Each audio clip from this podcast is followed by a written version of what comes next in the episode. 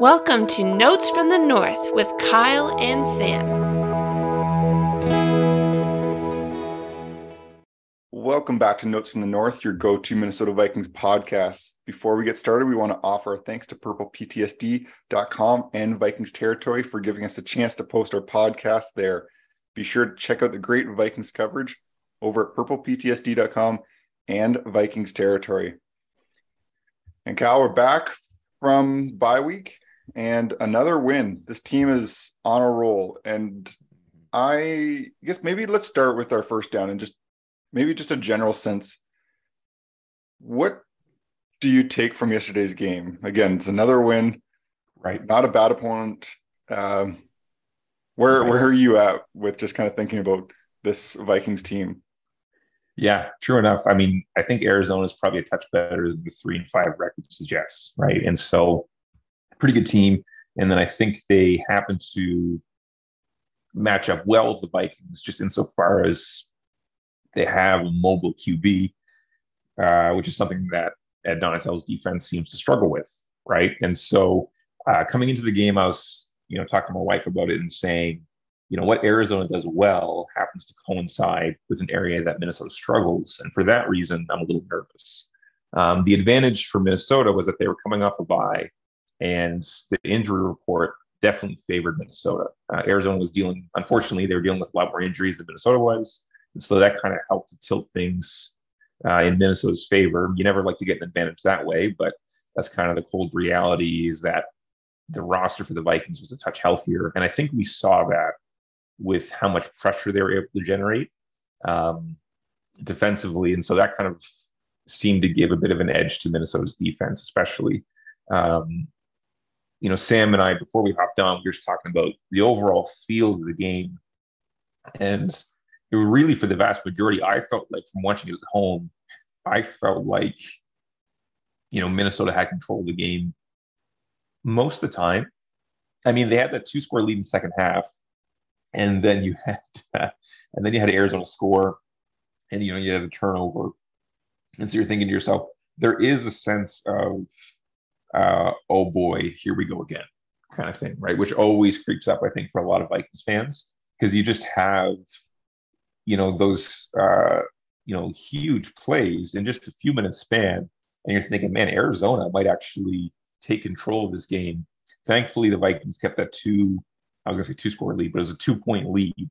Um, but then even then, Sam, when, when they scored that touchdown, and I'm sitting there watching with my wife and saying, oh man, this this point after is so huge because if they push it to nine points, two two score lead, and which, which is just massive at this stage. And of course, he doinks it right, and and that's his second missed kick of the game. He had the one, you know, I say blocked field goal, but it's literally drilled right into the defensive lineman's face mask. So it's not even like, you know, they made a great play or they put arms up. It was just the trajectory was was just far too low, and so it felt like the Vikings were in control. It felt like the Vikings were the better team.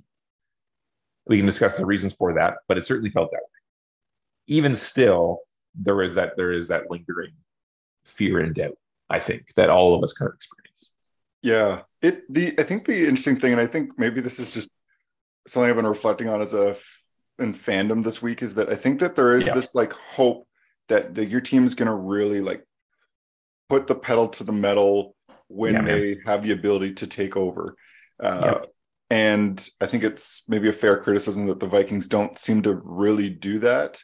Uh, I think maybe they're just trying to get everyone's heart rate up and just make mm-hmm. this an mm-hmm. entertaining product. It it does feel like it happens um, more often than not. I know Vikings fans seem to really feel like uh, this team just keeps doing this.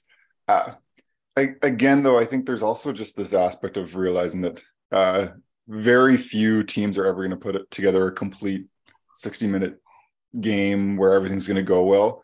Uh.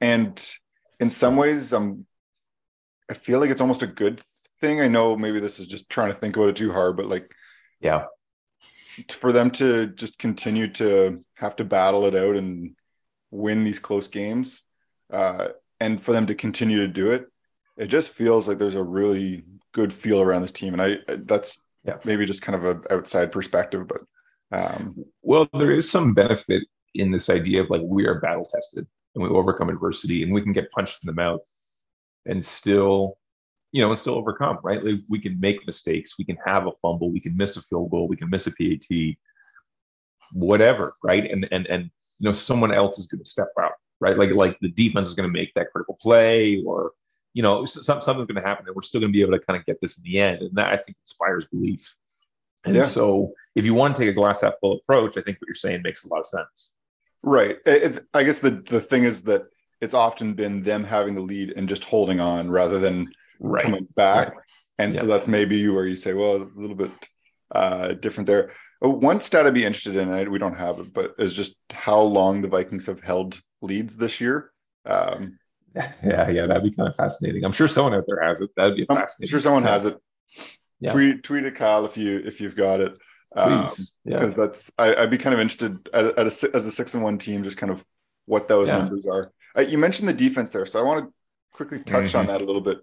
Um, what do you make of yesterday? Again, before I get into it, want to add to the counter. There's another three sacks from Za'Darius Smith. He's really holding up more. his end of this bargain. Yeah. Um, what did you think about the defense yesterday? Oh, they were excellent. I was really hoping they were going to give that fourth sack to him, but they must have just I don't know if they credit it as a TFL or, or what, but uh, three sacks for Za'Darius Smith. He was so disruptive. And credit to Ed Donatell for moving him around, like not just lining him up on the edge and letting him slam into an offensive tackle, you know, move him over top of the center and let him just really go to work there. Uh, you know, it's it sounds simple, but it's it's really a brilliant decision. And so eight and a half sacks for him, which gets him that bonus for next year's um, you know, gives him extra money. He's going to hit next year's cap, um, which Vikings fans shouldn't feel negative about. Like, if you want elite edge rusher production, you got to pay some money, and he is giving you elite level play, and so we should just be thrilled that he's he's doing that and and still under contract for a couple more seasons. He's been everything and more than what we could have hoped. I mean, seven games, eight and a half sacks. If and when Danielle Hunter ever gets going, uh, man oh man, they're going to be tough to corral. So credit to Za'Darius Smith. Also, want to say uh, Patrick Peterson. Man, like he was dialed in. He was competitive. He was physical. Uh, he got that horse collar penalty that first play. I don't know if I love the penalty to be honest, but uh, he was coming to compete today. He had three passes defended, and uh, I just thought overall he excellent. Like he he was really physical. Cameron Dantzler was also really physical as a tackler. I know he allowed a lot of catches, but you know he was on DeAndre Hopkins. And so, in a lot of ways, you're just trying to, as best you can, corral Hopkins rather than fully shut him down. That's a tall task to fully shut down Hopkins. Um, if you can help to slow him down, then I think that in a lot of ways, you probably feel pretty good about that because he he looked like such a good tackler. Uh, Dantzler uh, I'm saying. Um, and so, really, I, I thought this was Ed Donatell's best game. Uh, this might actually, I'll have to confirm this, Sam, but 26 points. Is this the most points they've allowed all season? Let me, I'll take a quick look here because yeah. I, I wouldn't be surprised. Because uh, even, even in their loss to the Eagles, the Eagles didn't score that. They only scored 24 points, right? So 26 might be the most they've actually allowed. Yeah, it is. 26. It is. This is the most points they've allowed as a defense. I thought by far this was their best game. They yeah. really shut down the Cardinals' run game. Like the run game is basically, I mean, Murray Murray had a couple, but there really was no run game. And then the pass rush was there in clutch moments and and plays in the ball uh, from the coverage guys. It was just excellent. And I, you know, Eric Kendricks got in on it as well. Um, I mean, you had a couple interceptions, one for each safety. Really, I thought it was actually an, an excellent game from the defense.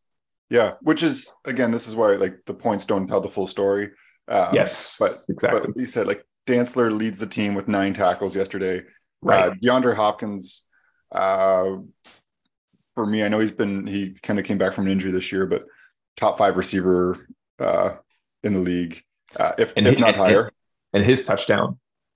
I mean, oh, was, oh, my goodness. Like, it, yeah. You know, Harrison Smith has perfect coverage essentially. And, you know, he makes the play. So sometimes you just tip the cap and you say, well done. Excellent player, made excellent play all right, good enough. Yeah, it yeah, and that that's the thing when you play players like this, this is what other teams have to deal with when they do a Jefferson. Mm-hmm. Uh, there's exactly. times where they just are better and Um, yeah, so I, I think certainly a, a, a decent game yesterday, and again, I think that it's just it's so important, especially look forward to just enjoy these mm-hmm. enjoy wins and not to nitpick too much. Again, I think it's certainly yeah. a, a yeah. tendency, and, and, you want to do it as fans and uh, think about it. But six and one right now. Yeah, man. Pretty good lead in the division. And again, I know I'm, we're not going to get ahead of ourselves. We're not going to try to do anything um, too bold. There's lots of season left. But as you look ahead, I know coming up, you got uh, Washington uh, yeah. this week. Yeah. And then it seems like there's kind of entering a little bit of that next part of the schedule. You got the Bills, you got the yeah. Cowboys, you got the Patriots. Again, you can argue, but I think like you can argue where you think the Patriots are at, but certainly the Bills and the Cowboys are going to be yes. really tough competition. Yes. Um, yeah. How, as you think about just even where this Vikings team is about to go, the, the Washington game feels like you would really like to put another win uh, on the board there.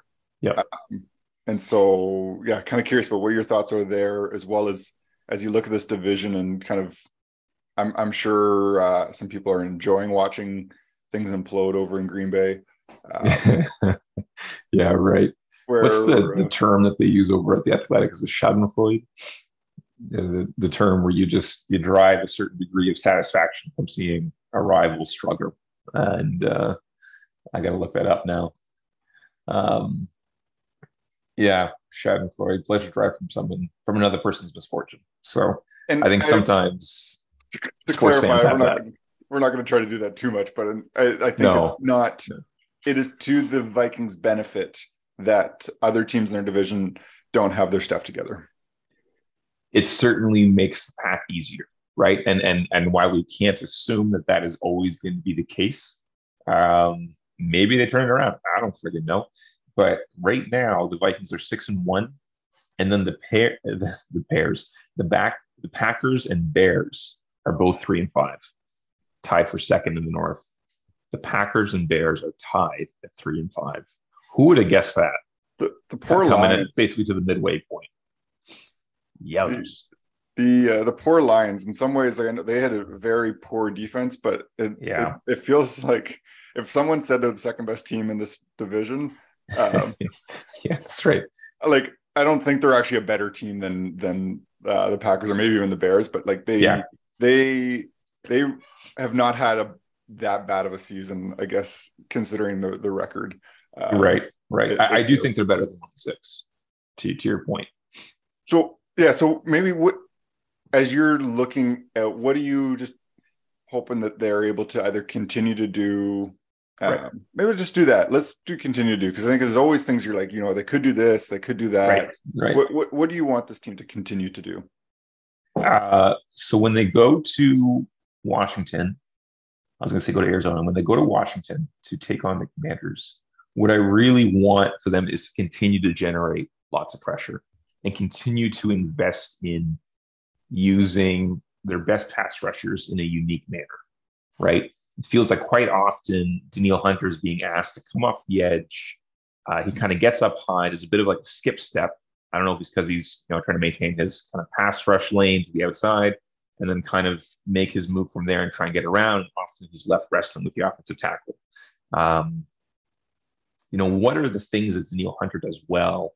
Can we change his responsibilities? I say we. Can the Vikings coaching staff change his responsibilities at times in order to give him more favorable pass rush looks? Um, that would be excellent, you know, and, and just basically invest in uh, trying to put the pass rushers in the best possible position. Because I think when you do that, it, it just makes it really challenging to, to move the ball when you just have to worry about both Darius Smith, who's playing so well, and then Danielle Hunter, who has a capacity to play so well. Then, man, it could be really tough. Um, and then with Washington, man, oh man, if you can keep running the ball like you did with Dalvin Cook, he looked really excellent. And when Alexander Mattison was in, he also looked powerful, excellent, and decisive. And so run the ball well, rush the passer well. And I think that should be enough to get you the win. I mean, you say should, but you, you, play you play the game for a reason. And uh, we'll see what actually happens. But you think, especially Kirk Cousins, I'm sure he would be very pleased to go to Washington and walk away with a win. get get his team to seven and one, and then you know get that sure. win. Yeah, you mentioned Patrick Peterson earlier and right. playing against a former team. Exactly. Uh, Cousins playing against a former team. It, exactly. The Commanders' name still feels uh, strange to say. It, uh, it certainly uh, was time, but I but, instinctively go to football team. I always say with the Washington football team. Yeah, yeah. It, it almost feels more natural than yeah. yeah. But uh, yeah. regardless, be an interesting game. Uh, I think just like I said, be really good to put another win uh, there, and mm-hmm. and and then I'm I am looking forward to to that next stretch of the game or of the season with the Bills, uh, with the Cowboys, with the Patriots. Like I think that the Vikings are starting to, I don't maybe make a little bit of noise around the league. Yeah. Uh, yeah. And I think some people are trying to figure out like how real is this team, and those are the games that are going to show how real this team is. Uh, yep. Not that they've been beating bad teams uh, thus far, not haven't been the Bills, um, mm-hmm. but uh, yeah, it's gonna be it's gonna be interesting to see. So Washington this week, and then uh, move into that next part of the schedule. But we'll we'll wrap it up here. We're gonna keep it short today. Uh, Want to keep things uh, brief, and so appreciate everyone mm-hmm. listening. Uh, if you get that time of leads that the Vikings have had this year, be sure to let us know. Um, but uh, we'll be back next week to talk about the the Commanders Vikings game. Take care, everyone.